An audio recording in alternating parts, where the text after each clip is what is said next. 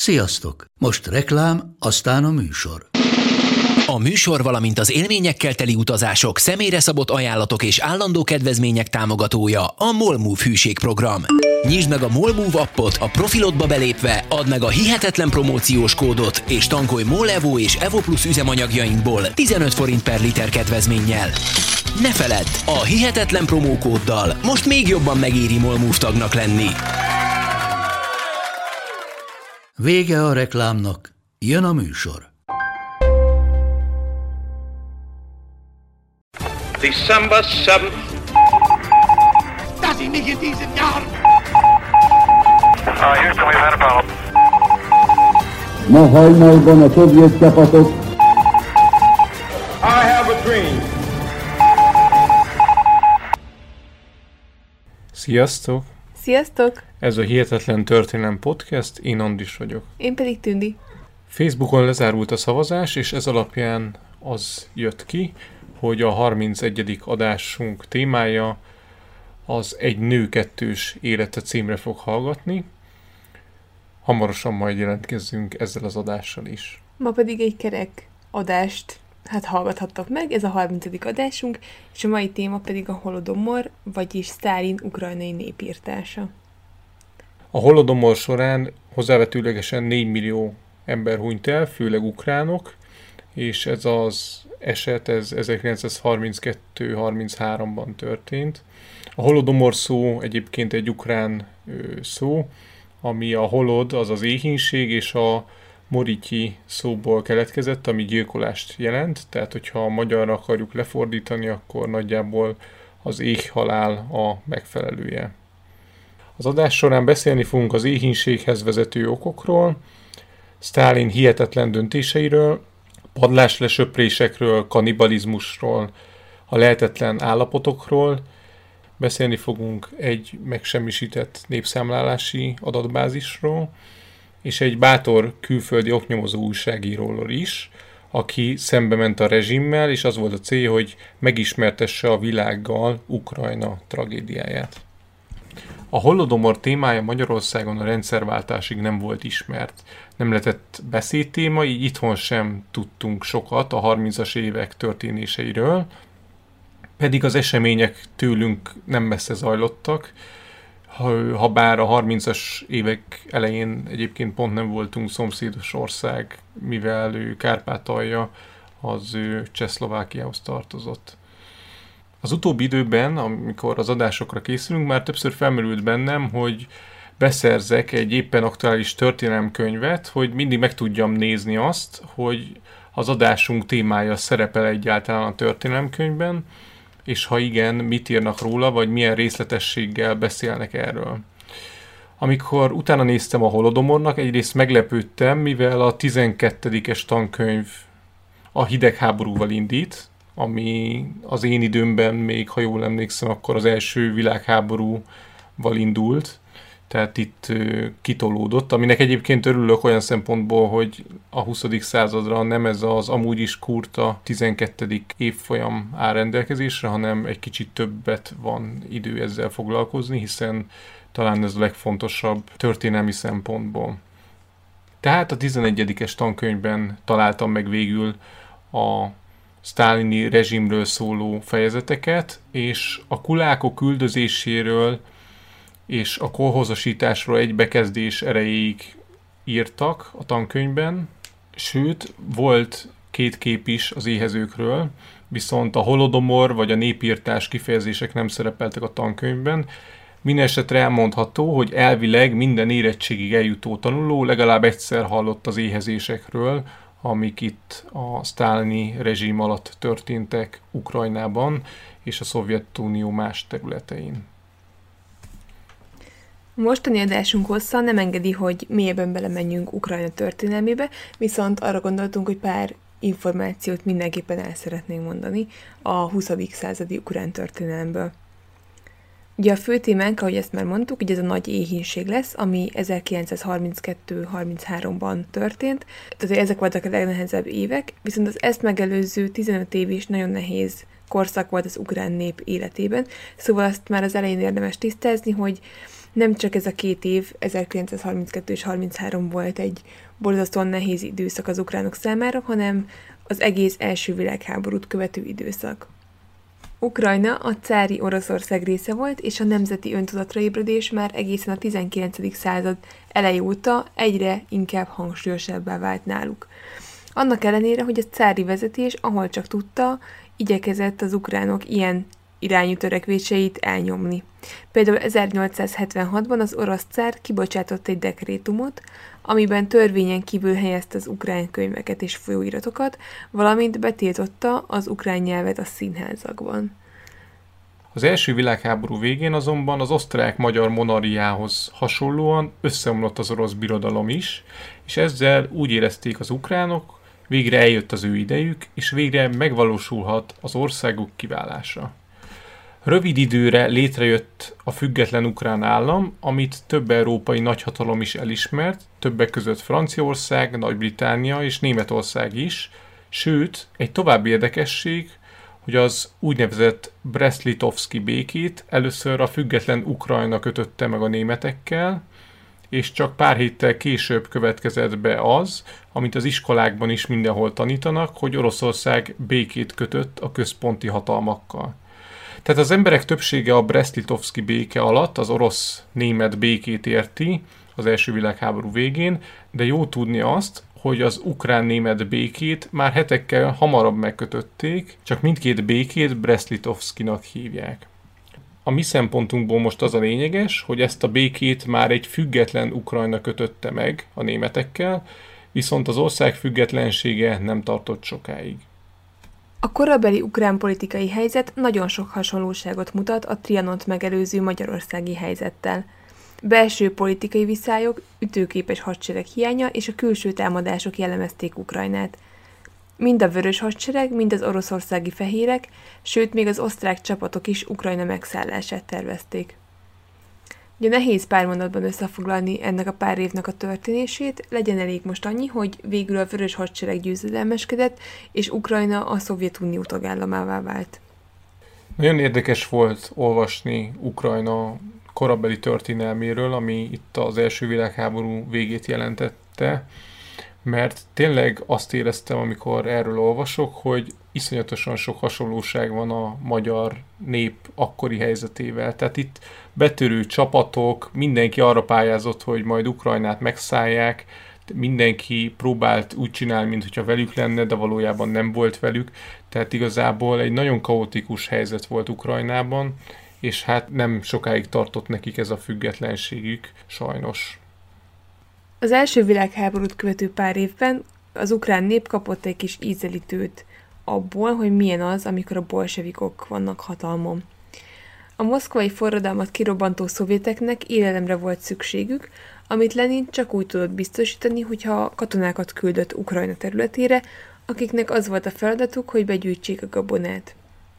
Lenin parancsára a gabona begyűjtésekért maga Stálin felelt, aki igen komolyan vette a feladatát. Stálin nagy arányú letartóztatásokba kezdett és veréseket rendelt el, miközben a vörös hadsereg katonái elrabolták a gabonát a helyi parasztoktól.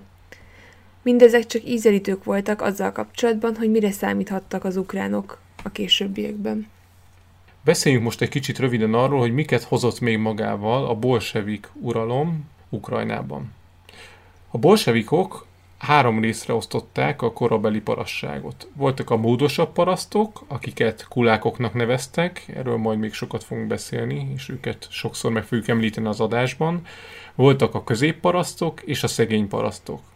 Az új rendszer ellenségei egyértelműen a kulákok lettek, annak ellenére, hogy nem volt egyértelműen meghatározva az, hogy ki számít kuláknak és ezt egyébként későbbiekben nagyon ilyen rugalmasan kezelték a kulák kifejezést is, tehát aki a rendszer ellensége volt, arra rásütötték, hogy kulák, tehát ezt a törvényt mindenki nagyon szabadon értelmezte. A rendszer az elején alapvetően azokat gondolta kulákoknak, akiknek jól ment a soruk, vagy akik megengedhették maguknak, hogy másokat fogadjanak fel dolgozni a földjeiken. A kulákság nagyon gyorsan a bolsevikok legfőbb bűnbakjai lettek, és rendszeresen őket hibáztatták a bolsevik mezőgazdaság és élelmiszer elosztás kudarcaiért. A vörös hatalom embereket toborzott, akik korábbi tehetősebb szomszédaik ellen fordultak, és azoktól begyűjtötték a gyakran rejtegetett gabonát. Cserébe pedig földterületeket kaptak, amiket szintén a kulákoktól vettek el. Tehát működött ez a besúgó rendszer, és kvázi azok, akiknek mondjuk korábban kevésbé ment jól a szekér, most így anyagilag legalábbis megérte felnyomni a szomszédaikat, hogy úgy látták, hogy ők úgymond kulákok. Igen, ez sok, a történelem folyamán sokszor előfordul ez egyébként. Most éppen a 12. kerületi nyilas mozgalomról olvasok egy könyvet, és abban is teljesen egyértelmű az, hogy a nyilas mozgalomban a legtöbb ember, vagy nagyon sokan azok kerültek oda, akik előtte a rendszernek a hát csúnya szóval a csicskásai voltak, és az alja népe, tehát azok, akiknek semmilyen lehetőségük nem volt közel jutni a a húsos fazékhoz. Húsos fazékhoz, igen, köszi. És itt is teljesen ugyanez volt igaz a falvakban is, tehát hogyha valakinek nem ment jól a sora, viszont látta, hogy a szomszéd bácsinak ő tehetős, lovai vannak, és néha még ő munkásokat is alkalmaz a földjén, akkor fordult a kocka, és ő ezt kihasználta, amennyire csak lehetett. Ő a rendszer segítségével elkobozta a földjét, és ezt követően ő lett az, aki egy kicsit tehetősebb volt. Egyébként ennek a rendszernek az ellentmondása, ez elő is jött a Stalin politikában, hogy oké, okay, valakiktől elvesszük, valakiknek odaadjuk, de aztán azok a valakik annyira nem gazdagodhatnak meg, hiszen akkor ők ugyanúgy kulákok lesznek, de hát ugye majd később jön a kolhozosítás, és akkor ezzel mindent áthúzunk, de azért látjuk, hogy ez a rendszer nem egy nagyon fenntartható rendszer. De ne szaladjunk ennyire előre, mert erről még lesz szó.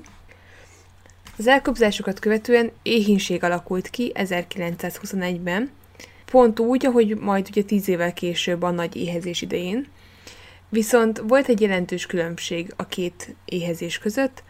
Az 1921-es éhínséget nem tartották titokban, sőt a rezsim még próbálkozott is segítséget kérni és segítséget nyújtani az éhezőknek.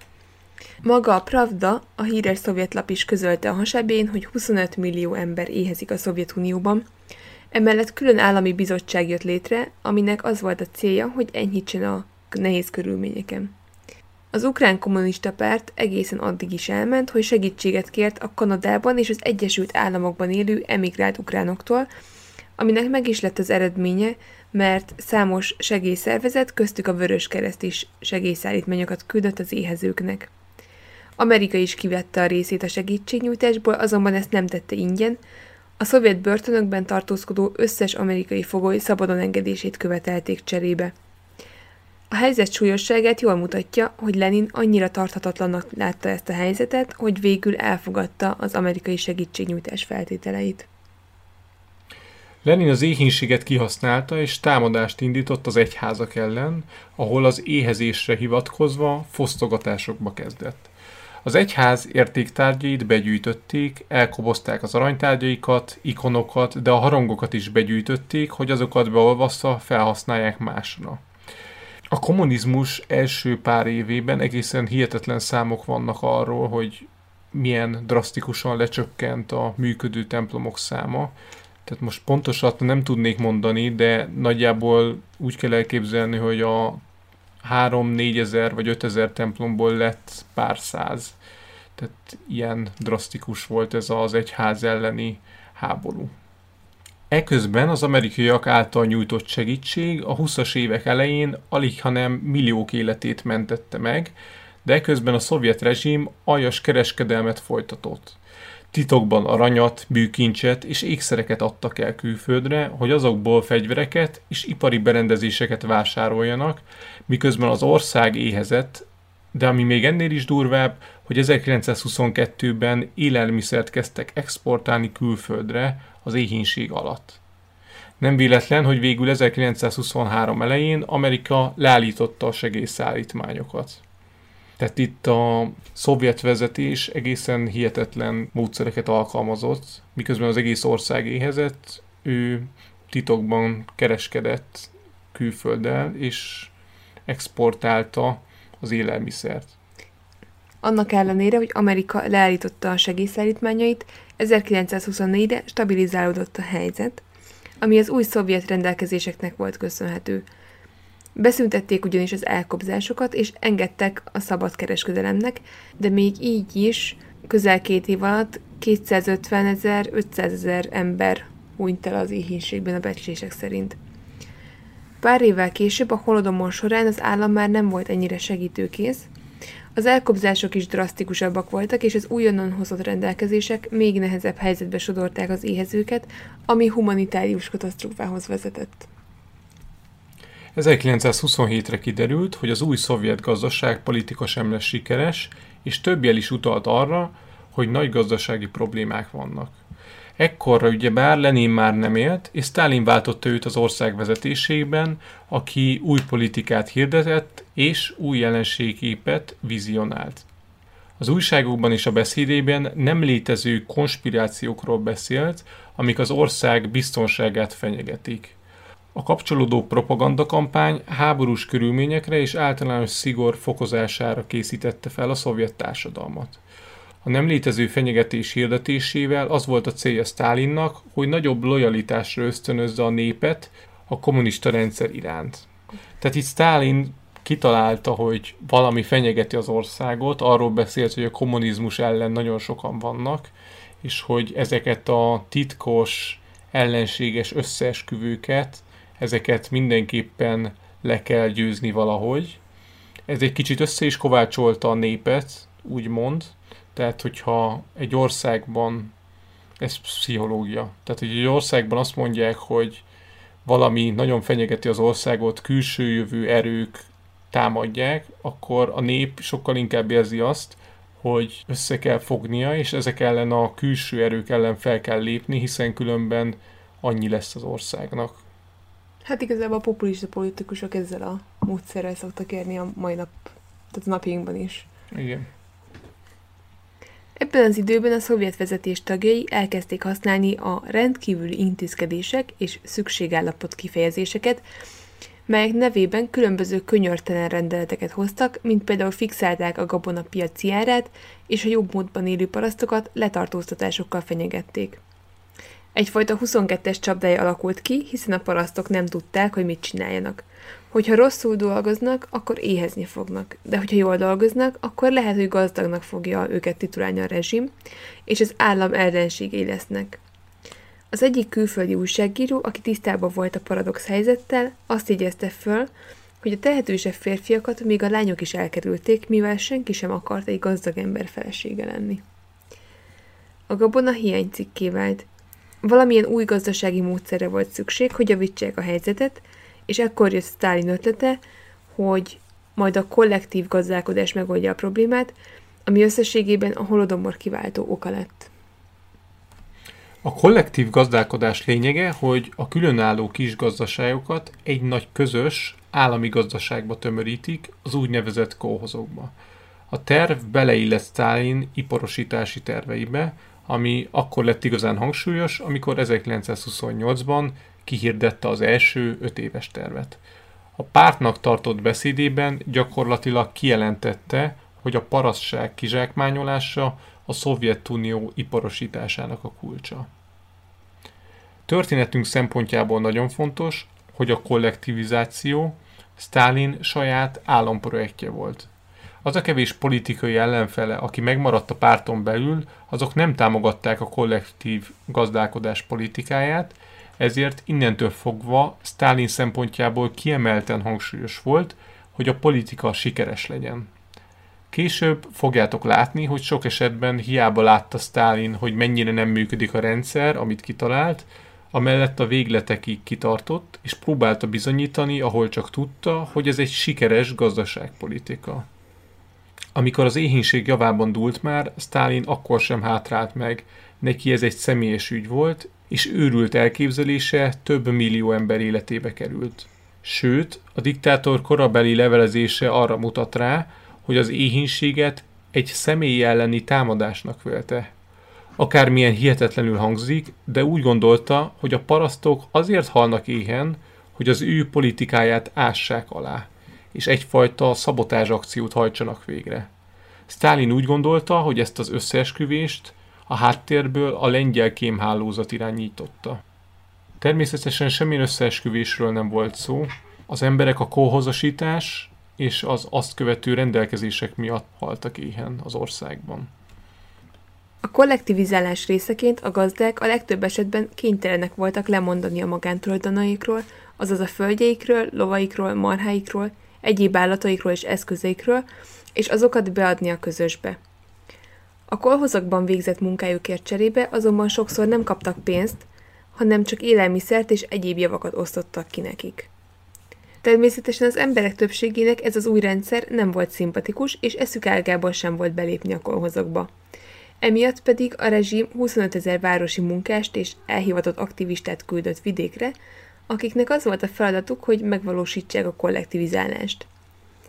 A vidéki emberek körében emiatt el is terjedt ez a kifejezés, hogy 25 ezeresek, ugye így uzoltak azokra, akiknek a, az volt a feladatuk, hogy az embereket kolhozokba tömörítsék. Tehát az állam kiválasztott 25 ezer embert, mondjuk ezeknek egy része aktivista volt, és ezeket leküldte vidékre, hogy vegyék rá az embereket arra, hogy Lépjenek be a kolhozokba. így van pontosan. És hát valószínűleg nyilván nem, nem csak szépen megkérték, hanem, hanem gondolom ilyen mindenféle szankciókat tettek kilátásba, hogy mi, hogy nem lépnek be, meg ilyesmik. Így az emberek jó része félt is, és nem tudták, hogy mire számíthatnak, ezért inkább beléptek a kolhozokba. Akik pedig nem akartak ezekbe belépni, azokra gyakran rásütötték, hogy kulákok, vagyis a nép ellenségei, így rájuk pedig üldöztetés várt. Moszkva utasítást adott, hogy fel kell számolni a kulákságot, és pontos számokat határozott meg azzal kapcsolatban, hogy hány kulákot kell begyűjteni, vagy kulágra vinni, vagy pedig száműzni. Ez a politika, vagy ez a hozzáállás, ez nagyon fura. Ez olyan, mint hogyha a rendőrfőkapitányság azt mondaná, hogy ezer gyilkos van ebben a városban, hozzátok be ezt, nekem ezt az ezer ember. De hogy tényleg van ezer, azt senki nem tudja. Tehát ez teljesen nonsens ez a gondolkozás. Az ukrajnai titkosszolgálatnak az alábbi számokat kellett elérnie. 15 ezer kulák letartóztatása, 30-35 ezer kulák család száműzése, és 50 ezer kulák család Észak-Oroszországba telepítése.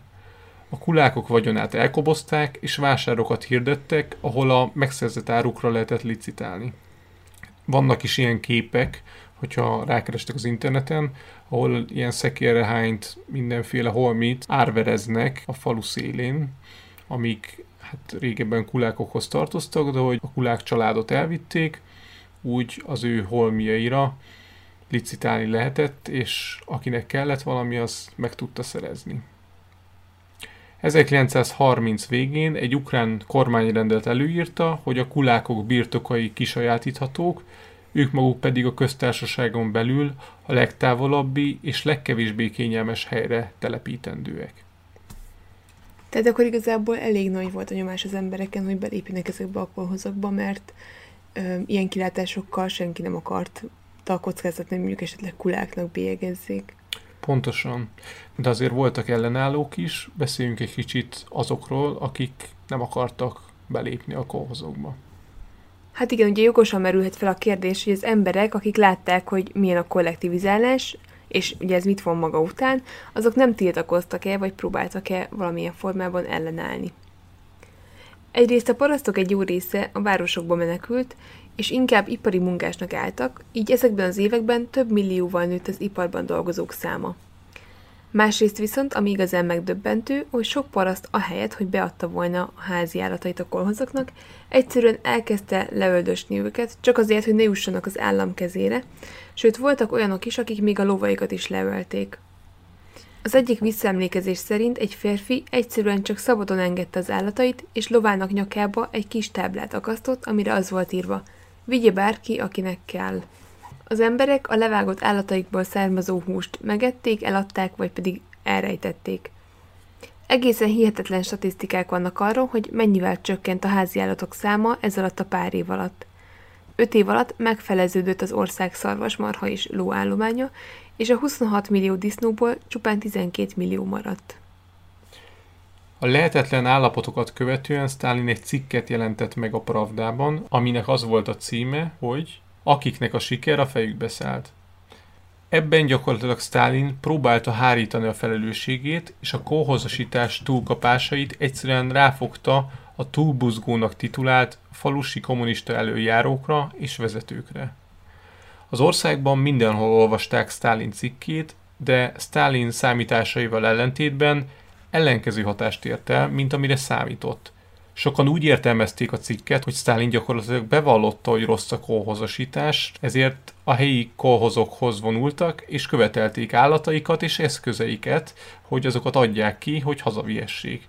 Egyes településeken a feldühödött tömeg rohamot szervezett a gabonatárolók elfoglalására.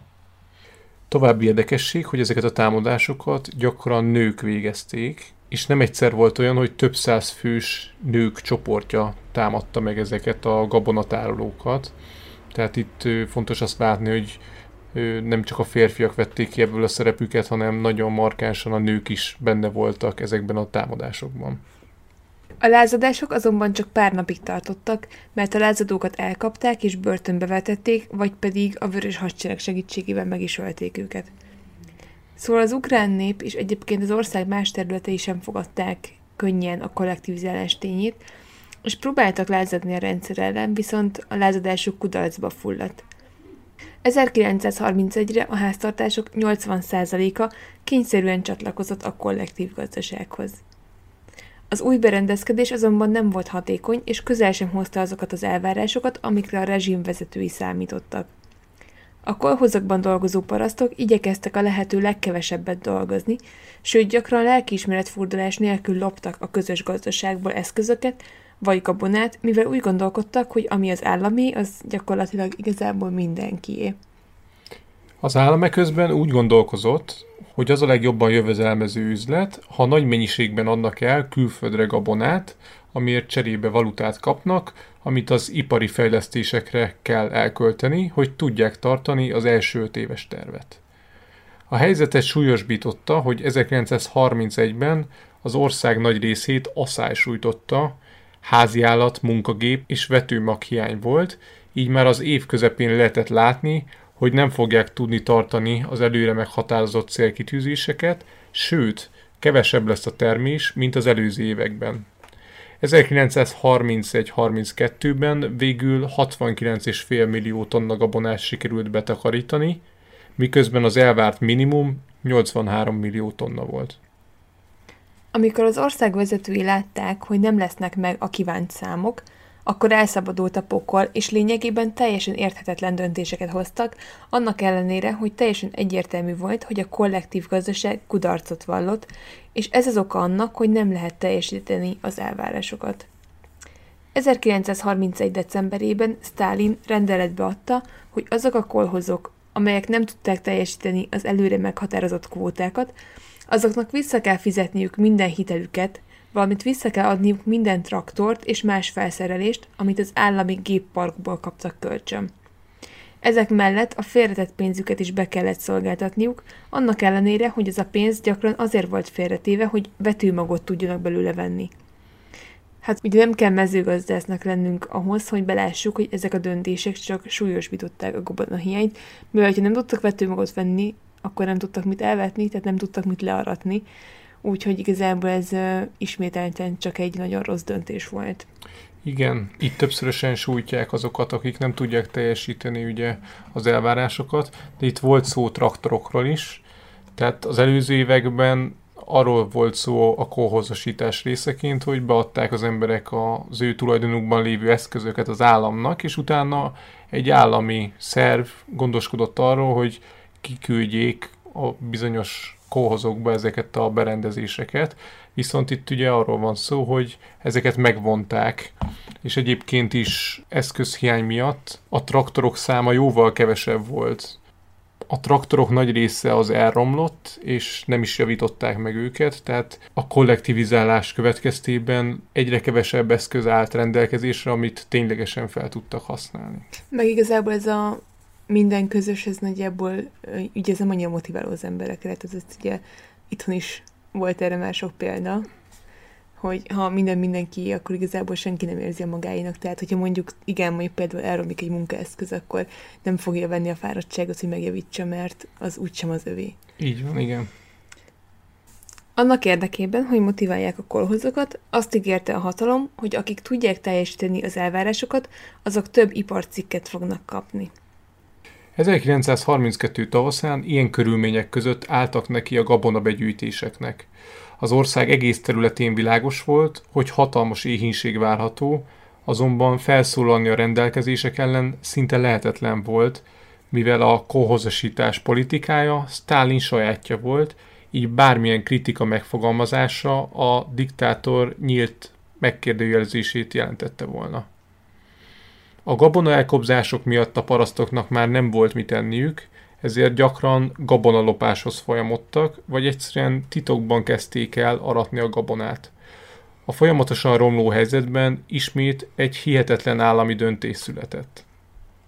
1932. augusztusában egy új rendelet lépett életbe, ami kimondta, hogy a köztulajdon, azaz a kolhoz szent és sérthetetlen, és akik megpróbálnak lopni az állam tulajdonából, azokra kivégzés és teljes vagyonelkobzás vár, ami nem kevesebb, mint 10 év szabadságvesztéssel helyettesíthető.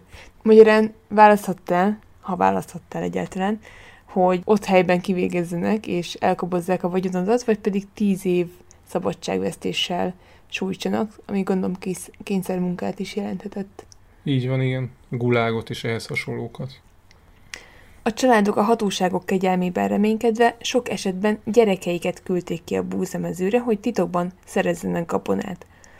A gyerekeket a mezőrök gyakran megverték, és olyan is előfordult, hogy lelőtték őket. Valamelyik kislánynak olvastam a visszaemlékezését, és ő arról írt, hogy ő szerencsés volt, mert az egyik társát, aki a szomszédos földre ment ki, őt lelőtték, de ő szerencsésen megúszta, mert nem oda ment. Tehát ilyen szörnyűségeket kell elképzelni. Meg igazából, hogyha most egy pillanatra elképzeljük azt, hogy mekkora lehetett már ebben az időszakban is az éhezés, hogyha a szülők a saját szeretett gyereküket küldték ki gabonát lopni, mert mindig kevésbé érezték veszélyesnek, mint hogyha ők maguk mennének. Tehát nyilván itt egy ilyen szituban az sem jó, hogyha mondjuk az apuka vagy az anyuka mondja azt, hogy majd ő kimegy lopni gabonát, mert gondolom tudta, hogy ha őt lelövik, akkor a gyerekei maradnak árván. Tehát uh, itt, már, itt már nagyon nagy volt az éhezés és uh, az elkeseredettség.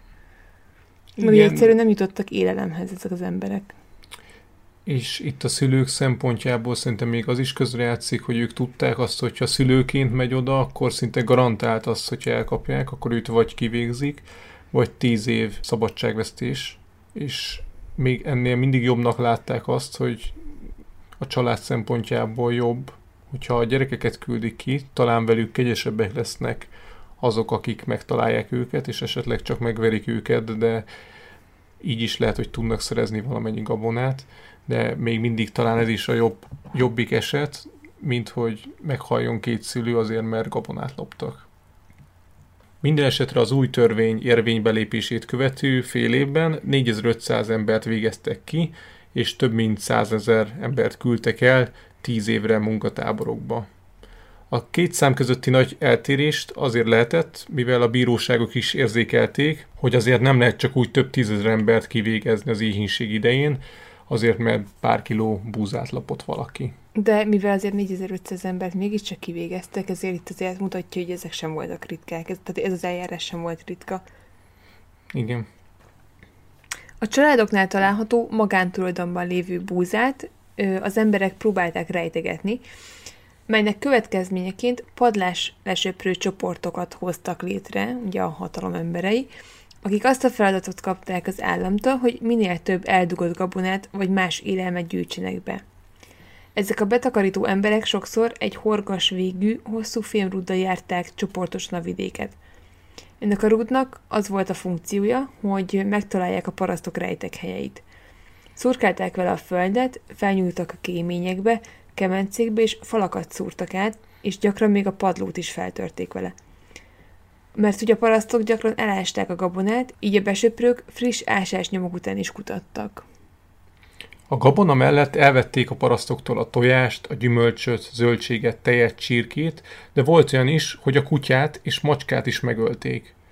Az utóbbi az elég furcsának hathat, hiszen mit tudnak kezdeni a hatóságok a kutyákkal, de a kutyákat nem azért ölték meg, mert élelemnek jó lett volna a kutyahús, ha bár az éhínség alatt volt arra is példa, hogy valaki kutyahúst evett, hanem azért ölték meg a kutyákat, mivel a kutyák gyakran megtámadták ezeket a padlás lesöprő csoportokat, így jobbnak látták, hogyha a rekvirálás előtt végeznek az összes kutyával, aki a faluban él.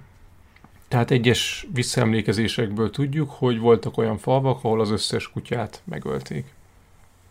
Egy másik visszaemlékezésben pedig így olvashatunk a vegyűjtésekről. Idézet. 1932-ben bőtermést takarítottunk be. Apám kamrája teli volt gabonával. Egyszer csak megjelentek nálunk azok az emberek, akiket aktivistáknak neveztek, és lepecsételték a kamránkat, másnap pedig az utolsó szemig elvittek mindent. Nagyon sírtunk, jaj, veszékeltünk. Öten voltunk gyerekek a mamával, a papával és az öreg nagymamával. Először a kis húgom halt meg, aztán a bátyám a mezőn a barázdában, utána a másik húgom az óvodában. Nem sokára meghalt a nagymama, a papa és a mama. Nem tudom, hogyan sikerült túlélnem. Idézet vége. Ha egy család éppen ebédelt, amikor megérkeztek a rekvirálók, akkor minden élelmet elvittek még az asztalról is. Ha éppen leves főztek, levették a fazekat a tűzhelyről, és kiöntötték a tartalmát, majd számon kérték a parasztokat, hogy honnan volt még élelmük. Az is előfordult, hogy belevizeltek a hordókba és vödrökbe, amikben ételt tároltak a parasztok, sőt, az, azt is olvastam valahol, hogy összekeverték a különböző típusú gabonákat, hogy aztán ugye, ha össze van keverve, akkor kevésbé tudják felhasználni a parasztok, mivel ugye akkor szét kéne válogatni, hogy valamit süssenek belőle. Voltak olyan besöprők is, akik azt a taktikát választották, hogy amikor egy új faluhoz értek, akkor leültek a falu szélén egy dombra, és várták, hogy vajon felszáll-e valamelyik kéményből a füst, annak jeléül, hogy ott főznek. Amikor látták, hogy hol van füst, akkor azokat a helyeket felkutatták. Egy másik hasonlóan visszataszító taktikájuk volt, hogy dobozokat helyeztek ki a falvakban, ahova anonim leveleket lehetett bedobni arról, hogy ki tud esetleg valamelyik szomszédjáról, akinek van még rejtegetett élelme. Más esetekben pedig gabonával jutalmazták a besúgásokat, így sokszor, aki csak meg akarta menteni a családját az éhaláltól, nem talált más megoldást az élelemszerzésre, csak azt, hogyha besúgja a társait. Egyre gyakrabban fordult elő az is, hogy a begyűjtéseket bonyolító aktivisták együtt éreztek a családokkal, így központi rendelet született arra, hogy minél gyakrabban cseréljék a begyűjtők személyét és toborozzanak új begyűjtőket, hogy az együttérzés minél ritkábban forduljon elő, mint úgymond hátráltató tényező. A begyűjtők egy idő után jutalmat is kaptak. A begyűjtött javak 10-15%-át, ami motiválta őket arra, hogy minél több élelmiszert kobozzanak el. Ugye sok állat begyűjtéséről beszéltünk már, de a tehenek elhajtása különösen kritikus volt. Egy rendelet biztosította, hogy bizonyos családok megtarthatják a teheneiket, de a padlás lesöprők ezzel gyakran nem foglalkoztak, és a törvénytől függetlenül elhajtották a teheneket. A legtöbb visszaemlékezés arról tanúskodik, hogy a tehén megtartása élethalál kérdés volt. Azoknak a családoknak, akiknek megmaradt a tehenük, sokkal nagyobb esélyük volt a túlélésre, míg ahonnan elvitték ezeket az állatokat, ott szinte garantált volt az éhhalál. Azt gondolnátok, hogy ennél szörnyebb rendelkezéseket nem tudtak hozni már, de ez még csak a kezdet volt, mert bevezették a fekete listázást is, aminek az volt a lényege, hogy egy listára kerültek azok a kolhozok, szövetkezetek, sőt néha egész falvak, akik nem tudták teljesíteni az előirányzott gabona mennyiségeket. A fekete listán lévő falvak nevei megjelentek az újságban, ráadásul a nevek mellett szerepeltek a százalékok is, amik mutatták, mennyit sikerült teljesíteniük az elvárásokból. Számos faluban 10-14 százalékot sikerült teljesíteni, ami nyilvánvalóvá teszi azt is, hogy mennyire elrugaszkodottak voltak az előre meghatározott célszámok. 79 esetben egész körzetek váltak fekete listássá, ez a 79 körzet pedig az ország összes körzetének az egynegyede volt, tehát az ország egynegyede fekete listára került. A fekete listán szereplő helyeken betiltották a kereskedelmet, vagyis hogyha volt is valakinek valamilyen iparcikke vagy ruhája bútora, amit esetleg gabonára tudott volna cserélni, akkor innentől kezdve nem kereskedhetett vele. A boltokból rendőrök vitték el a gabonát és a kenyeret, tehát ezek az emberek, akik a fekete listán érintett helyen éltek, hivatalos formában semmilyen úton nem tudtak gabonához jutni. És ugye egyébként most az merült fel bennem, hogy talán bennetek is felmerülhet ez a kérdés, hogy oké, okay, oké, okay, gabonát nem, de mondjuk azért volt lehetőség más élelemre is.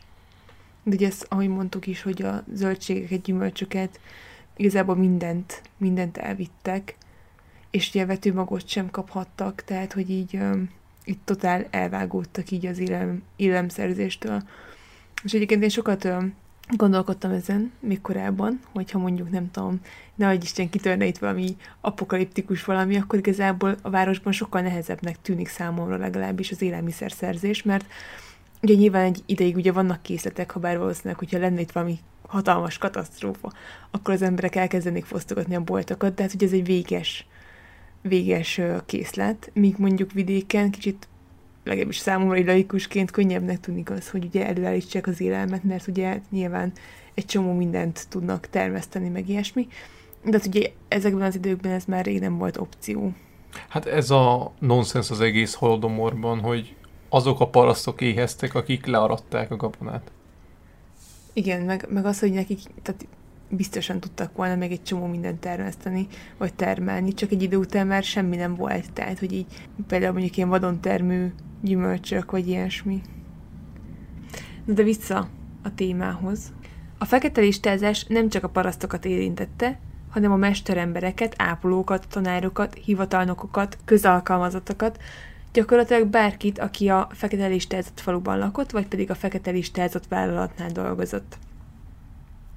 További könyörtelen rendelkezés volt, hogy ha egy hely fekete listára került, akkor nekik határidő előtt kellett visszafizetniük a függőben lévő hiteleiket.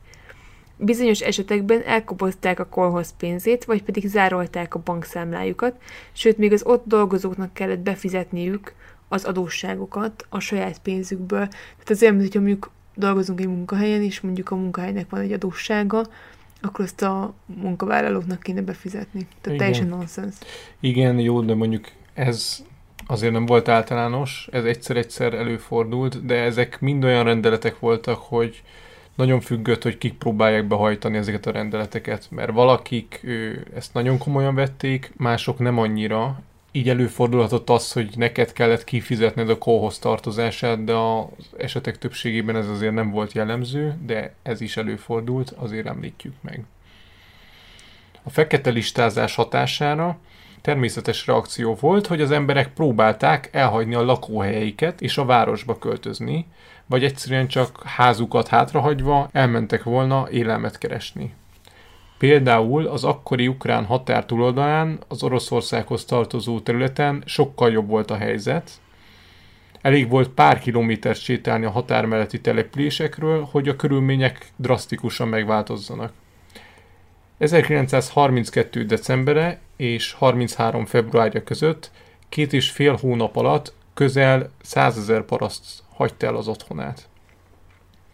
Ezeknek a vándorlásoknak és költözéseknek a megakadályozására lezárták a régiók közötti határokat, és fegyveres erőkkel akadályozták meg, hogy az emberek elhagyják lakóhelyeiket.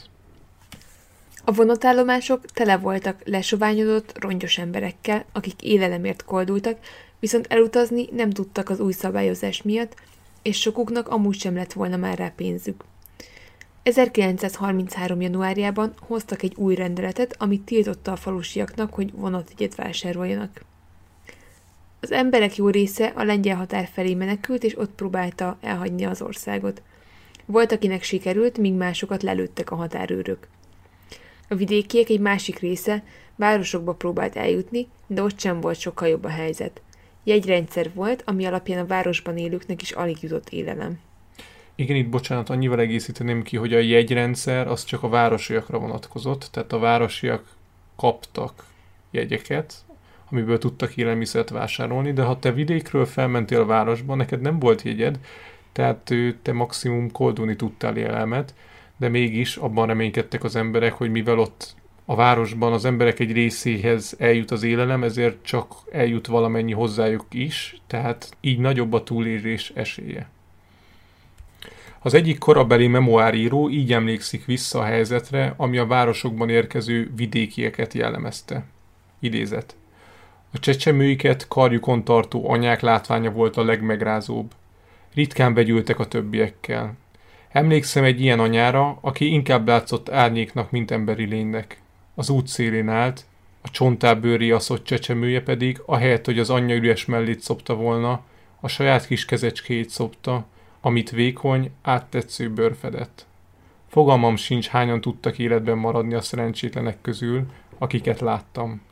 Munkába menet a járdán, az árokban, egy-egy bokorban vagy fa alatt minden reggel holtesteket láttam, amiket később elvittek. Idézet vége. A városokban a rendőrök gyakran kiszedték a láthatóan lesoványodott vagy kéregető embereket az élelmiszerboltok előtt várakozók sorából, teherautóra rakták őket és kivitték a városból. Mivel a városlakók hozzájutottak a kenyérjegyekhez, így már az is gyanús volt a hatóságok szemében, hogyha valaki kenyeret akart venni vagy cserélni az utcán. A kommunista párt az ukrán parasztokat hibáztatta a kialakult helyzetért, amit sokan el is hittek. Egy városi lakos így emlékezett vissza a sorbaállásokra. Idézet. Egyszer, amikor sorban álltam a bolt előtt, hogy kenyeret vegyek, egy 15 év körüli lányt láttam rongyokban, akinek a szemén látszott, hogy éhezik. A kezét nyújtva könyörgött morzsákért mindenkinek, aki kenyeret vett. Végül odaért a boltoshoz. Az a férfi bizonyára valami újonnan érkezett idegen volt, aki nem tudott vagy nem akart ukránul beszélni. Szidalmazni kezdte a lányt, mondván lusta volt ahhoz, hogy a földeken dolgozzon, és egy kis penge tompa oldalával ellökte a kezét. A lány elesett, és elejtette a kenyérdarabot, amit a másik kezében tartott.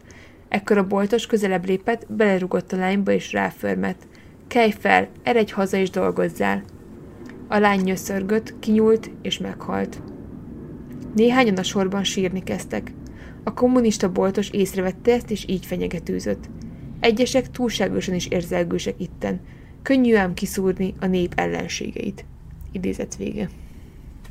Ebből egyébként jól látszik, hogy a, ez az oszd meg is uralkodj, ez egy, hát már egy akkor is egy létező politikai fegyver volt, hogy így a, az országot nagyon könnyen fel lehet osztani csoportokra, tehát itt voltak mondjuk a városiak és a vidékiek, és a városiaknak nyilván nyilván nekik is rossz volt, hogy sorba kell, sorba kell állni a kenyérért, gondolom egy csomószor hiába álltál sorba, már nem jutott, mert elfogyott, és ugye ez egy nyilván egy feszültség volt a városiaknak is ez a helyzet, de korán sem akkor, mint a vidékieknek, viszont mivel elhitték azt, hogy a vidékiek tehetnek a kialakult helyzetről, ezért nem éreztek, vagy hát nyilván nem mindenki, de azért sokan nem tudtak velük együtt érezni.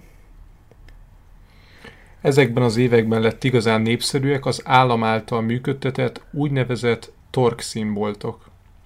Ezeket eleinte azzal a célra nyitották, hogy az országban tartózkodó külföldiek külföldi valutáért tudjanak vásárolni minőségi élelmiszereket, de az éhínség kirobbanásával az állam jó lehetőséget látott a boltokban, hogy még jobban kiszipolyozzák a lakosságot. A tork színekben egy idő után elfogadták azt is, hogy a vevők aranyjal fizessenek a valuták mellett, így ezek a családok, akiknek volt aranyuk, lehetőséget kaptak arra, hogy élelmiszert vásároljanak belőle, természetesen nagyon rossz árfolyamon. Az állam ezeken a boltokon keresztül nagy mennyiségű nemesfémre tett szert, miközben az emberek aranyért vásároltak kenyeret gyakorlatilag. Ahogy az éhínség súlyosbodott, némelyek igyekeztek aranyat szerezni bárhonnan, ahonnan csak lehetett. Az ukránok évszázadokon át ékszereikkel, fegyvereikkel és feszületeikkel temetkeztek, így egyre gyakrabban történtek sírrablások, hogy az emberek így jussanak hozzá olyan vagyontárgyakhoz, amit ételre tudnak cserélni. Elárvult gyerekek kezdték elárasztani a városok árvaházait, mivel a szülők nagyobb esélyt láttak a gyerekeik túlélésére, hogyha egyszerűen otthagyják őket egy-egy árvaház kapuja előtt. Az árvaházak túlzsúfoltak voltak, és a halálozási arány ezekben az intézményekben elérte a 30%-ot. Kiev utcáin 1933-ban, csak februárban több mint 500 holtestet szedtek össze a hatóságok az utcáról – Sok esetben egyébként nem is tudták kezelni a halottakat, tehát itt több olyan visszaemlékezés van, ami arról ír, hogy az úton, útszélen halottak voltak. Hát ugye ez azért volt, mert, mert sokszor arról sem tudtak gondoskodni, hogy ezeket a halottakat eltemessék időben. A városokban nyilván próbálták titkolni azt, hogy vidéken éhínség van, de úgy mondjuk elég nehéz titkolni, hogyha napközben jársz az utcán, és mindenhol halottakat látsz ezért próbálták a városokban, ugye Kiev ott az egyik legnagyobb város Harkovval együtt, próbálták ezeken a helyeken minél hamarabb mindig eltüntetni a holtesteket, hogy a városiak legalább ne lássák azt, hogy tényleg mekkora éhínség dúl az országban. Több fejezés is arról tanúskodik, hogy sok esetben nem csak halott embereket vittek el, hanem gyakran még élő embereket pakoltak terautókra, és vittek ki a városon kívülre, ahol gödörbe dobálták őket a halottakkal együtt. Nem egy olyan visszaemlékezés van, ami arról tanúskodik, hogy a temetkezési gödrök irányából még egy-két nappal később is lehetett hangokat hallani, azaz nem mindenki volt halott, akit odavittek. 1932 végére ismét bebizonyosodott, hogy nem tudták teljesíteni az előírt gabona mennyiségeket. Ukrajna területén 60%-kal maradt el a gabonatermés az előirányzott számoktól. Az év végén a kolhozokban lévő összes gabonát begyűjtötték, figyelem nélkül arra, hogy a begyűjtött gabona egy jó része a jövő évi vetőmagnak volt eltéve. Amelyik gazdaság nem tudta teljesíteni az előirányzott gabona mennyiséget, annak húsban kellett fizetnie, ráadásul brutális mennyiségekben. 15 havi kvótának megfelelő húst kellett beadni azoknak, akik elmaradtak a gabonával. A begyűjtések kudarcáért az ukrán nemzeti törekvéseket okolták Moszkvában, ezért súlyos döntéseket hoztak a kibontakozó ukrán nemzeti tudat terjedésének megakadályozására. Bizonyos régiókban betiltották az ukrán nyelvi újságokat és könyveket, és az oroszt tették meg főnyelvé az iskolai oktatásban, valamint körülbelül 4000 ukrán tanárt bocsátottak el az állásából. De az ukrán kommunista párton belül is nagy tisztogatást hajtottak végre, valakinek ugyanis vállalnia kellett a felelősséget a kolhozosítás kudarcáért. Az éhínség éveiben két év alatt 200 ezer ember tartóztatott le a titkos rendőrség különböző indokokkal. Ha biológiailag vizsgáljuk az éhezés jelenségét, akkor három szakaszra osztható az emberek szenvedése. Az első fázisban a szervezet feléli a glükóz tartalékait, a második fázisban a zsír tartalékait, míg a harmadik fázisban a szervezet a saját fehérjéit fogyasztja el, kanibálként felfalva a szöveteket és izmokat. Elvékonyodik a bőr, kitágul a pupilla, Feldagad a láb és a has, mivel az anyagcsere a víz visszatartására készteti a szervezetet. Természetesen ilyen legyengült állapotban az ember sokkal könnyebben elkapja a különböző fertőző betegségeket, mint skorbut, tífusz és tüdőgyulladás. Az éhezéssel sújtott területekről megdöbbentő visszaemlékezések maradtak fent. Egy asszony például azt írta, hogy egy kislány annyira sovány volt, hogy látni lehetett a szívverését a bőre alatt. Egy tanár arról beszélt, hogy többször előfordult az, hogy a gyerekek az óra alatt az iskolapadban csuklattak össze, és haltak meg. Mikolaj Billy így írt az iskoláról. Idézet. 1932 őszén az osztályunkban 80-an tanultak, egy év múltán már csak 13-an maradtunk, a többiek meghaltak. Idézet vége. Az utakat sok helyen halottak szegélyezték. Aki több hónapos éhezés után valami élelemhez jutott, gyakran nem tudta megemészteni az ételt, és annak következtében halt meg. Az egyik faluban egy Petru Velgyi nevű férfi a legrosszabb körülmények között is szerette volna megőrizni a méltóságát, így megásta a saját sírját. Amikor úgy érezte, hogy eljött a nap, amikor meg fog halni, akkor kiment a helyre, ahova ásta ezt a gödröt, de azt látta, hogy már feküdt egy halott a gödörben, ezért az utolsó energiájával ásott magának egy újat, belefeküdt és várta a halált. Az éhínség sokakat mentálisan is kikészített, és többen megőrültek. Egy asszony azt mondta az ismerősének, hogy gyereket még tud világra hozni, viszont férje csak egy van, így a gyerekeinek jutó élmet inkább a férjének és magának adta, ennek következtében pedig a gyerekei meghaltak. Sokakból az éhínség hatására eltűntek az apai és anyai érzések, de más érzések is, mint a bizalom és az empátia. Az emberek saját rokonaik elől is eldugták az élelmet, vagy ha találtak valami ehetőt, azt próbálták titokban tartani, hogy nagyobb legyen az esélyük a túlélésre. Emellett egyre gyakrabban fordultak elő lopások, amik vidéken egy idő után bocsánatos bűnnek számítottak. Hát igen, itt ugye egyébként most arra gondoltam, hogy nyilván mi nem vagyunk, vagy nem voltunk, hál' Istennek ilyen szituációban, de hogy, de hogy ezt, hogyha belegondolunk, bármilyen szörnyen is hangzik, ez, ez mind most így felsorolva, ez, ezeket szerintem mind meg lehet érteni. Tehát, hogy ezért az ember mégiscsak ugye a túlélési ösztön, az egy nagyon erős ösztön bennünk, és ha bár sokan gondolom a saját gyerekeiknek adnák az utolsó falatot, de, de az, azt nem tudjuk, nem tudhatjuk, hogy mit vált ki az emberből, hogyha hónapokon keresztül nem eszik. Tehát, hogy milyen mentális állapotba kerül, meg ugye hát nyilván az agyunknak is szüksége van szénhidrátra, meg, meg mindenféle ö, tápanyagra ahhoz, hogy megfelelően működjön. Tehát ö, én szerintem ezeket az embereket egyáltalán nem lehet elítélni, még akkor sem, hogy ezek mind szörnyű dolgok. Az élelemhiány miatt az emberek bármit megettek, amit találtak. Ettek lovakat, kutyát, macskát, patkányt, hangyát, mókust, de mindenféle növényi eredetű eleséget is, mint makkot, mohát vagy a fák kérgét. Az is előfordult, hogy a nadrágszíjakat és a cipőket főzték meg, hogy azok bőrtartalmával lakjanak jól.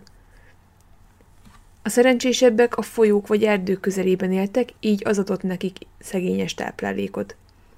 Ez az utolsó mondat, amit mondtál, ez a halálozási statisztikákból is kivehető. Tehát, hogyha megnézzük az ország térképét, és megnézzük, hogy mely környékeken mennyien haltak meg, akkor az látszódik, hogy akik a folyók közelében éltek, vagy erdősebb vidéken éltek, azoknak nagyobb volt az esélyük a túlélésre. Az éhínség fokozódásával megjelent a kannibalizmus is. A titkos rendőrség olyan jelentéseket írt, amik arról tudósítottak, hogy egyre több helyen fordul elő, hogy a családon belül a leggyengébbnek tartott gyereket a szülők vagy testvérei megölik, majd megeszik. Egy kisgyerek így emlékezett vissza ezekről az időkről. Idézett. Emlékszem a szomszédomra, akiknek volt egy kislánya, aztán a gyerek egyszer csak eltűnt. Amikor átmentünk hozzá, láttuk, hogy a fejét levágták, a teste pedig már a sütőben volt. Idézet vége. Az ember hússal már a fekete piacon kezdtek el kereskedni, egy pártmunkás ifjú kommunista pedig azt jelentette feletteseinek, hogy teljesíteni tudja az előírt húskvótát, de csak akkor, ha embereket használ fel, azaz emberi hús szolgáltat be. 1932-33 terén összesen 2505 embert ítéltek el kannibalizmusért, de ennél minden bizonyal jóval több ilyen eset lehetett. A kannibalizmussal kapcsolatban azt azért még fontos lehet elmondani, hogy ez általánosságban megvetendő volt. Több olyan visszaemlékezés is van, akik arról írnak, hogy azért ez egy megvetendő dolog volt, tehát nem volt ez egy teljesen általános dolog, tehát hogyha valakit ezen kaptak, akkor gyakran a falu többi lakosa megverte, vagy bármi ilyesmit csinált vele, mivel ezt mélyen megvetették. Ugye, hát lehetett már olvasni vagy hallani például olyan szituációkról, hogy mondjuk hegymászók kerültek nagy bajba, és mondjuk valaki meghalt, és a másik pedig um, annak érdekében, hogy életben maradjon, evett a holtestéből a másiknak. Tehát, hogy ezek nyilván olyan helyzetek, amikor az ember teljesen kifordul önmagából is, és ezt nem is lehet így igazán jól lakottan átérezni talán, hogy, hogy me- mennyire nagy lehet az elkeseredettség. És hát igazából, hogyha belegondolunk, bármennyire is szörnyű is, és bármennyire borzasztó ezt mondani, hogyha már valaki mondjuk meghalt, akkor uh, igazából az ő teste az táplálékot, meg tápanyagot alott másoknak, és hát nyilván borzasztó lehet ez, tehát ez, ez egy uh, szörnyű. Mindezek borzalmak során hozzávetőlegesen 4 millióan veszítették el életüket, de pontos számokat még mindig nem lehet tudni, mert a rezsim, amennyire csak lehetett, próbálta eltüntetni az éhínség nyomait.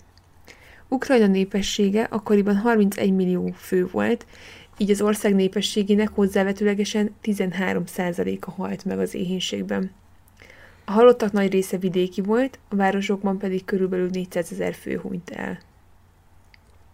A várható élettartamra vonatkozó statisztikák szorosan összefüggésben voltak a halálozási arányokkal és számokkal, ezért lehetséges az, hogy az 1933-as várható élettartam a szokványos algoritmussal számolva rendkívül alacsony volt.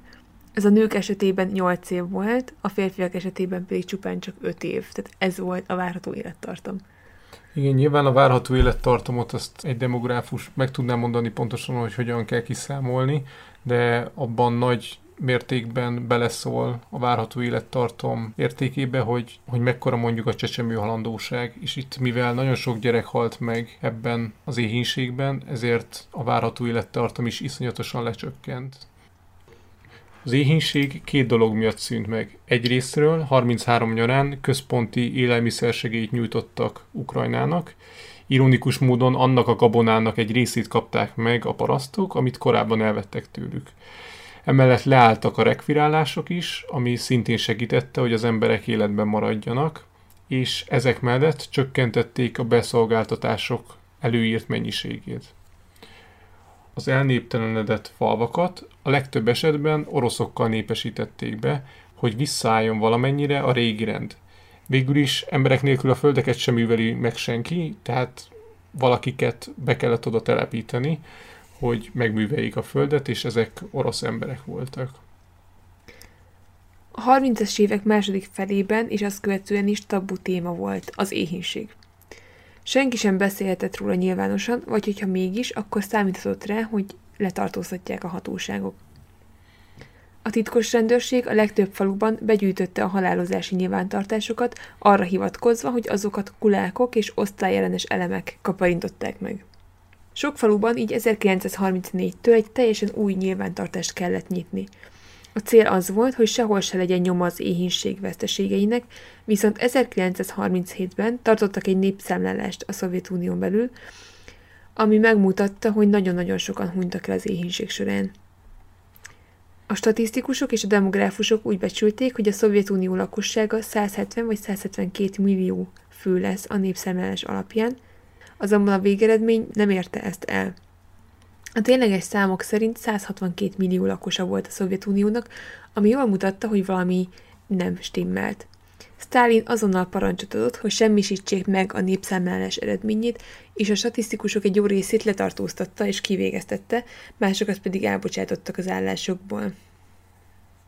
Mivel a nép tisztában volt azzal, hogy megtartották a népszámlálást, és annak végeredményét várták, így a rezsimnek valamit ki kellett találnia, hogy miért nem hozzák nyilvánosságra a számokat.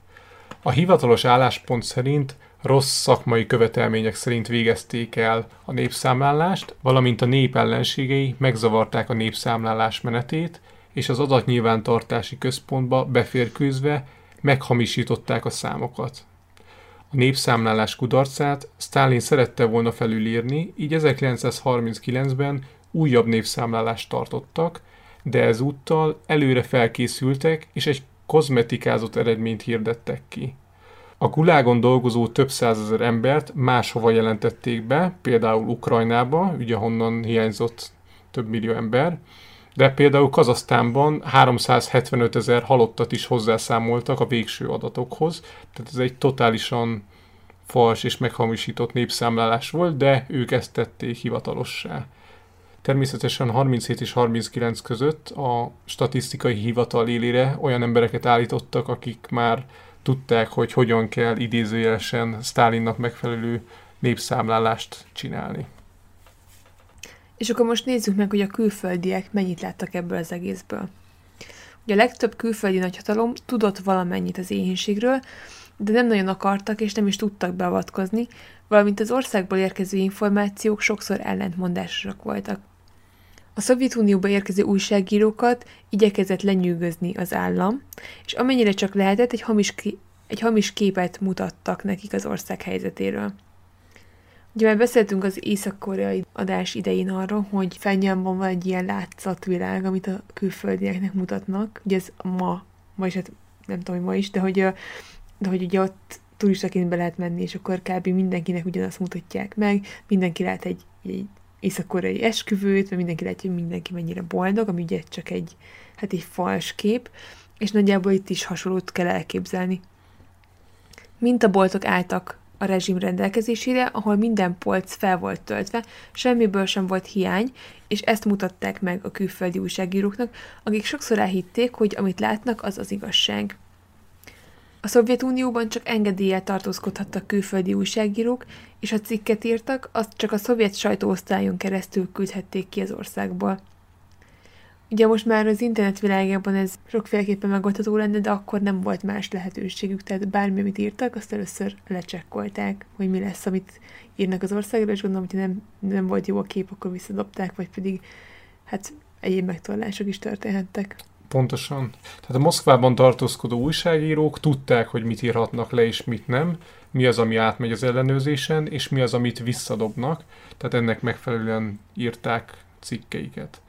Mindezek ellenére volt egy fiatal oknyomozó újságíró, aki megismertette a világgal, hogy mekkora az éhínség Ukrajnában, viszont alig, hanem ennek a tudósításnak köszönhette, hogy élete tragikusan hamar véget ért. Gareth Jones fiatal Velszi újságíró volt, aki eleinte, mint David Lloyd George korábbi brit miniszterelnök tanácsadójaként dolgozott, aztán mint szabadúszó újságíró tevékenykedett a világ különböző helyein. 1933-ban, nem sokkal Hitler hatalomra kerülése után, ő volt az első külföldi újságíró, aki interjút készített a Führerrel. Egészen megdöbbentő, hogy ekkor Jones még csupán 27 éves volt. Jones elhatározta, hogy még ugyanebben az évben szeretne Stalinnal is egy interjút készíteni, ezért Moszkvába utazott. Habár Stalinnal nem sikerült összehozni az interjút, de meggyőzte az egyik szovjet vezetőt, hogy vigye el őt egy ukrajnai traktorgyárba. Jonesnak ekkor már egyértelműen az volt a célja, hogy Ukrajnában készítsen interjúkat a nem hivatalos éhínségről, amiről az emberek beszéltek. Ugye Nyugat-Európában és Amerikában azért tudtak az éhínségről, mert az emigráns ukránok leveleztek az otthon maradt családtagjaikkal, és ebből kiderült, hogy nagyon rossz a helyzet Ukrajnában. Ugyanakkor Amerikában volt egy olyan kép is a Szovjetunióról, ami nagyon érdekes volt, hogy ugye a Szovjetunió azt a képet mutatta, hogy náluk minden oké, okay, és minden jól működik, miközben a világgazdasági válság után vagyunk pár évvel. Tehát Amerika még küzdköd a világgazdasági válsággal, eközben a Szovjetunióban állítólag működik a kolhozosítás, működik az öt éves terv, és minden szép és jó. És ez több embernek feltűnt, és nagyon gyanús volt, hogy hogy lehet, hogy ez a kommunista birodalom, ez valamit nagyon jól csinál, hogyha ez működőképes, tehát itt valami turpisságnak kell lennie, és Jones erre szerette volna megkeresni a választ. Megszerezte az engedélyt, hogy Harkóba utazzon vonattal, azonban mielőtt még a vonat a városba ért volna, ő leszállt a vonatról egy vidéki településen. Körülbelül 40 kilométerre lehetett az akkori fővárostól, és rögtön látta, hogy mi a helyzet vidéken, és hogy mekkora az éhínség. Több napos gyaloglással érkezett meg a fővárosba, és ez alatt interjúkat készített a helyiekkel. Nagy előnye volt a többi újságíróval szemben, hogy beszélte az orosz nyelvet, mert az édesanyja fiatal korában egy ideig dolgozott Oroszországban. A hátizsákjában volt elegendő illene, hogy a párnapos túrát megtegye a fővárosig, és a pontos feljegyzését egy naplóban vezette, amit rendszeresen elküldött a családjának, így azt is pontosan nyomon lehetett követni, hogy mivel találkozott Gareth Jones Ukrajnában. Itt beszélünk Gareth Jonesról, és persze felmerül a kérdés, hogy más újságíró miért nem írta ezt meg. Azért, mert nem lehetett vidékre utazni. Tehát Gareth Jones kijátszotta a rendszert, és azt hazudta, vagy azt érte el, hogy mutassanak meg neki egy ukrajnai traktorgyárat, ami igazából egy kamu volt a részéről. Ő már akkor előre tudta, hogy ő le fog szállni a vonatról, és szeretné megnézni, hogy mi van vidéken. De hát más újságíróknak azt sem engedték meg szinte, hogy kimenjenek a városokból, tehát a fővárosból vagy Kievből. Ugye itt azért mondom ezt így, mert abban az időben ha ő idéglenesen Harkov volt a főváros, nem pedig Kiev, mint ma. Miután megnézte Jones, hogy mi van vidéken, ott egyébként egy idő után rendőrökbe ütközött, akik valószínűleg ő, ilyen civilbe öltözött titkos rendőrök lehettek, akik ő, bevitték Harkovba, és utána gyakorlatilag kiutasították az országból. Őt később egyébként ki is tiltották. Mindenesetre Jones ezt követően Berlinbe utazott, ahol egy sajtótájékoztatót tartott, ahol beszámolt az eseményekről. A sajtótájékoztatón részt vett két rangos amerikai újságíró is, akik a Jones-tól hallottakat megírták lapjaiknak, amik másnap meg is jelentek az újságokban, név szerint a New York Evening Postban és a Chicago Daily Newsban. A szovjetek, amint hírét vették, hogy mit hoz le a külföldi sajtó, azonnal akcióba lendültek. Felhívták a Moszkvában tartózkodó Volter Durantit, aki már évek óta ott élt, és a New York Times tudósítója volt, tehát a, talán az egyik legnevesebb amerikai újságnak volt a tudósítója. A luxus körülmények között élő újságíró hatalmas névnek számított, viszont utólag vált csak köztudottá, hogy Durantit a szovjetek lekenyerezték mindenben, így amit írt a világhírű New York Times hasábjain, azokról elmondható, hogy többnyire a szovjet narratívát közvetítették. Duranti aznap este megírta a tiltakozó cikkét, amiben Jones-t hazugnak nevezte, aki csak próbálja felfújni a dolgokat, amik egyáltalán nem is így vannak. Ahogy fogalmazott, idézet, Nincs tényleges éhezés, senki nem hal bele az éhezésbe, de magas a halandóság az alultápláltsággal összefüggő betegségek miatt. Idézet vége. Tehát a két újságíró két különböző állítást hozott le, vagy közölt, azonban mindenki Durantinak hitt. És hogy miért? Mert Duranti pont az előző évben kapott Pulitzer díjat, és hogy miről is írt? Hát a kollektivizáció és az öt éves terv sikereiről, egy egész cikk sorozatot, amiért ugye neki ítélték ezt a Pulitzer díjat, tehát ugye nyilván megtámogatta őt ebben a, a szovjet hatalom. Tehát ez teljesen ironikus, hogy Duranti arról ír, hogy mekkora siker az öt éves terv és a kollektivizálás, miközben tagadja azt a cikket, amit Gerett Jones ír az éhínségről, nyilvánvalóan ezzel takargatva saját magát is, hiszen hogyha kiderül, hogy tényleg éhezés van, akkor mégsem igaz az ő cikk sorozata. Gerett Jones-t 1935-ben elrabolták és megöltek kínai banditák, amikor belső Mongóliáról készített oknyomozói kutatást.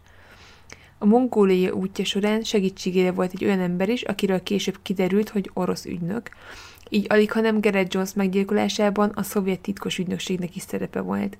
Még ekkor is nagyon fiatal volt, tehát Jones-t egy nappal a 30. születésnapja előtt gyilkolták meg.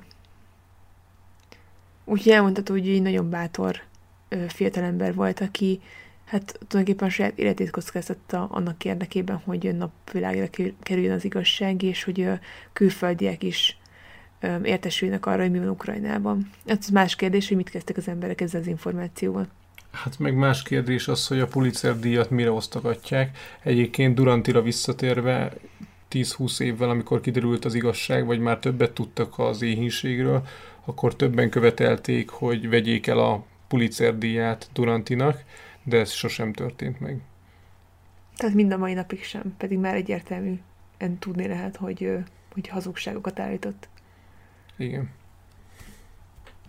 Az éhínséggel kapcsolatban ugye egyrészt Gerett Jones cikke alapján tudhattak az amerikaiak arról, hogy mi történik Ukrajnában, de a népen kívül Rooseveltnek is tudomása volt arról, hogy mi folyik, mivel ukrán emigránsok leveleket küldtek az elnöknek, amiben panaszkodtak arról, hogy milyen híreket kapnak rokonaiktól, akik Ukrajnában élnek.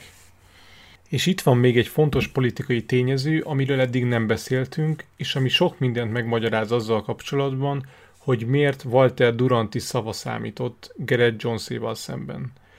Ez a politikai tényező pedig nem más, mint hogy az Egyesült Államok 1932-33-ban éppen arra készült, hogy diplomáciailag is elfogadja a Szovjetunió létezését, amit 1917 óta nem tett meg. Persze jogos a kérdés, hogy miért volt érdeke elismerni Amerikának a Szovjetuniót. A válasz egyszerű. A biznisz miatt. A nagy gazdasági világválság már lecsengőben volt, de így is piaci fellendülésre volt szükség, és egy másik nagyhatalommal történő kereskedelem mindenképpen nagyot lendített az amerikai gazdaságon. Ezek alapján Rooseveltnek és a korabeli amerikai politikusoknak nem volt érdeke, hogy kiderüljön, hogy mi is történik Ukrajnában, pont akkor, amikor diplomáciailag arra készülnek, hogy új táblatokat nyissanak a Szovjetunió elismerésével. Pontosan nem lehet tudni, hogy mi volt az amerikai vezetés fejében, de az szinte biztosra vehető, hogy Amerikában ezért sem lett komoly téma az ukrajnai éhínség. Ha arról beszélünk, hogy az éhínség után milyen időszakok következtek Ukrajnában, akkor fontos kiemelnünk a hitleri megszállás idejét. Ugye a második világháborúban 41-ben ugye megtámadták a németek Oroszországot, vagy bocsánat, a Szovjetuniót, és ekkor Ukrajnát is nyilván elfoglalták, tehát az is az ő megszállásuk alá tartozott. És ebben az időben volt egy rövid időszak az ukrán történelemben, amikor lehetett beszélni az éhínségről, és hát ezt nyilván ki is használta a hitleri propaganda, hogy jobban a köztudatba hozták az éhínséget, és alapokban nyilvánosan szítták a Szovjetuniót az erre vonatkozó politikájuk miatt.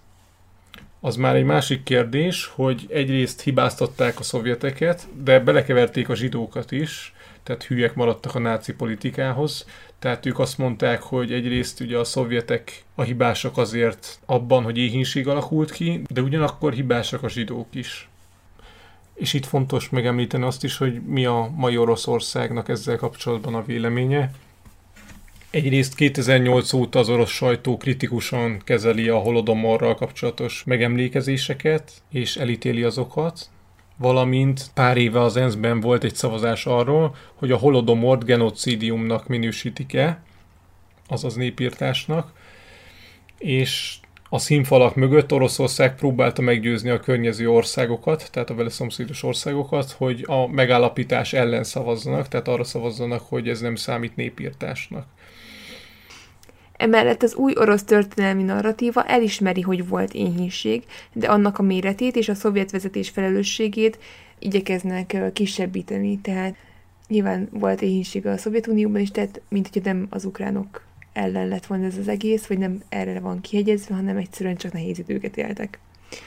2016 óta pedig teljesen elutasító az orosz vezetés az éhínség vágyával kapcsolatban, és az is előfordult, hogy az orosz kormányzati propaganda oldalak arról írtak, hogy a holodomor csak egy hoax.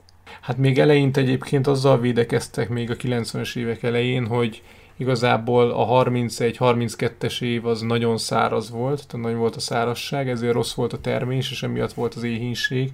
Tehát itt látjuk, hogy egyértelműen nem erről van szó. Meg amit ugye elhangzott, hogy, tehát más az, hogy mondjuk tényleg be kellett szolgáltatni a gabonát, de mondjuk az embereket indokolatlanul megfosztották az élelemtől. Tehát ugye elhajtották az állataikat, amit mondtunk, hogy sokszor mondjuk egy családi ebédnél tönkretették az ételt, tehát azért ez már túlmutat azon, hogy így kollektívan öm, szenvedtek az emberek, ez itt tényleg ilyen öm, kegyetlenkedés volt az ukránokkal szemben. Igen, tehát hogyha végeredményében össze kell foglalni, akkor a holodomor főkiváltó oka az nyilván a kolhozosítás volt, viszont az önmagában még nem okozott volna hínséget, hanem a kóhozosításból és az öt éves terv betartásából, vagy az előírt gabona számokból, amiket be akartak hajtani, abból következett az, hogy nagyon rossz döntéseket hoztak, nagyon brutális döntéseket, amik az emberek életét ellehetetlenítette.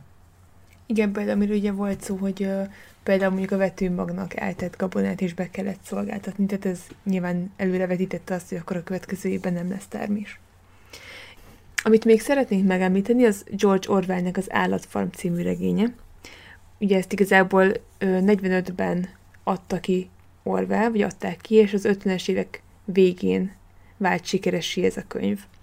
Ugye ez a könyv igazából a szovjet rendszernek a kritikája, és biztos, hogy sokan olvastátok már, de a, azok kedvéért, akik esetleg még nem olvasták, dió, dióhéjban próbálom összefoglalni, és lehetőleg spoilermentesen.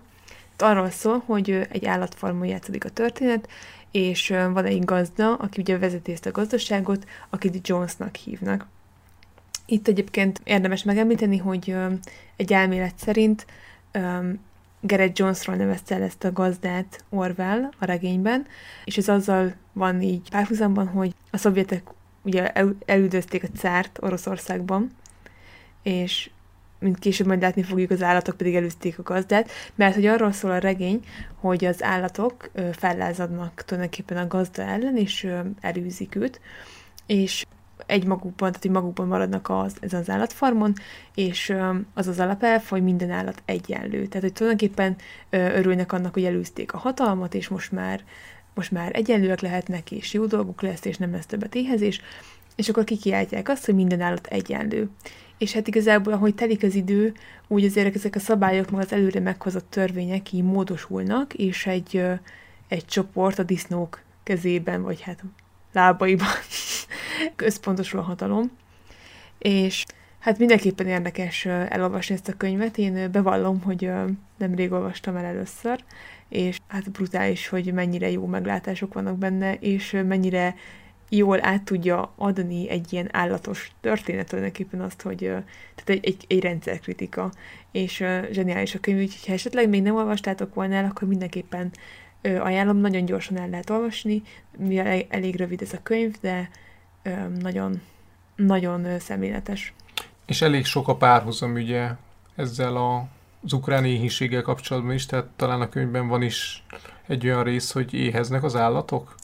Igen, szintén nem spoilerezni akarok, de igen, van benne egy ilyen rész, hogy ugye a disznók azok, akik irányítgatják a többi állatot, mivel kikiáltják maguknak kb. a legokosabbnak, és um, van egy cél, amit kitűznek maguk elé, lényegében az, hogy fel akarnak építeni egy szélmalmot, és akkor ennek érdekében hoznak döntéseket, és akkor ezeknek a döntéseknek az egyik következménye az, hogy sokkal kevesebbet kapnak enni. Tehát itt tulajdonképpen az állatok egy idő után rosszabbul élnek, mint még amikor a gazdájuk irányítás alatt éltek. Igen, és ez a párhuzam, ez az öt éves terv mondjuk, és a kolhozosítás, vagy a, az éhínséggel vonható párhuzamban teljes mértékben. Igen, de most mondtam, hogy nem akarok spoilerezni, úgyhogy olvassátok el a könyvet, hogy esetleg még nem tettétek. Illetve még egy filmet is szeretnénk a figyelmetekbe ajánlani, ezt a Netflixen meg tudjátok nézni. Az a címe, hogy Mr. Jones, és tulajdonképpen Garrett Jonesról szól, és erről a, hát erről az oroszországi ukrajnai ö, útjáról. Egy kicsit egyébként ö, kevésbé történelem hű, tehát van egy-két olyan rész, ami talán kicsit ki van színezve, de összességében szerepel benne volt egy Duranti is, illetve illetve nagyon jól bemutatja azt, hogy milyen, milyen állapotok uralkodhattak, tehát hogy ö, szerintem nagyon szemléletes ez a film is. Úgyhogy ha meg tudjátok nézni, akkor ezt is ajánljuk figyelmetekbe. Valamint, hogyha valaki szeretne még olvasni a Holodomor kapcsán, akkor két könyvet tudunk ajánlani, ami nekünk is segítségünkre volt a felkészülés során. Az egyik Bozai Zoltánnak a 20. századi népírtások című könyve, amit a Szkolár kiadó adott ki, a másik pedig Anna Applebaumnak a Vörös Éhínség című könyve, amit az Európa kiadó jelentett meg. Mind a kettőt érdemes elolvasni. Úgyhogy most le is zárjuk az adást. Reméljük, hogy hogy érdekesnek tartottátok, és tudtunk újat mondani a témával kapcsolatban, és ahogy említettük az elején, a következő témánk pedig az általatok megszavazott egy nő kettős élete lesz.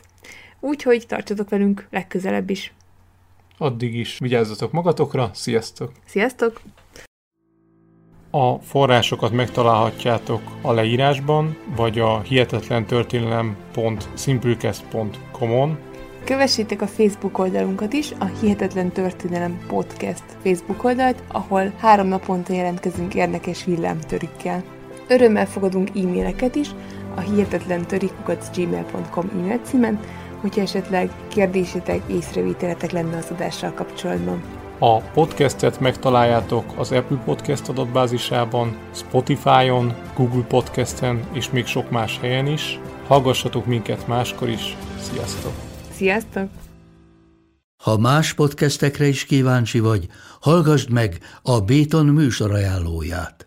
El tudod képzelni, hogy a podcastet, amit éppen most hallgattál, fél év múlva már a mesterséges intelligencia generálja? Mi sem. De ha érdekel, eljötte már a gépek lázadása. Hallgass bele az Embertelen podcastbe. Orsós Lajos vagyok, a műsor házigazdája. Egyelőre még élőben. Egyelőre. Fedezzük fel együtt, hogyan ismerkedik, randizik, mesél és vitatkozik Betty és Péter, két teljesen mesterséges intelligencia. Lajos, a podcast címét mond még egyszer, Léci. Oké. Okay. Embertelen podcast. Ez a műsor a Béton közösség tagja.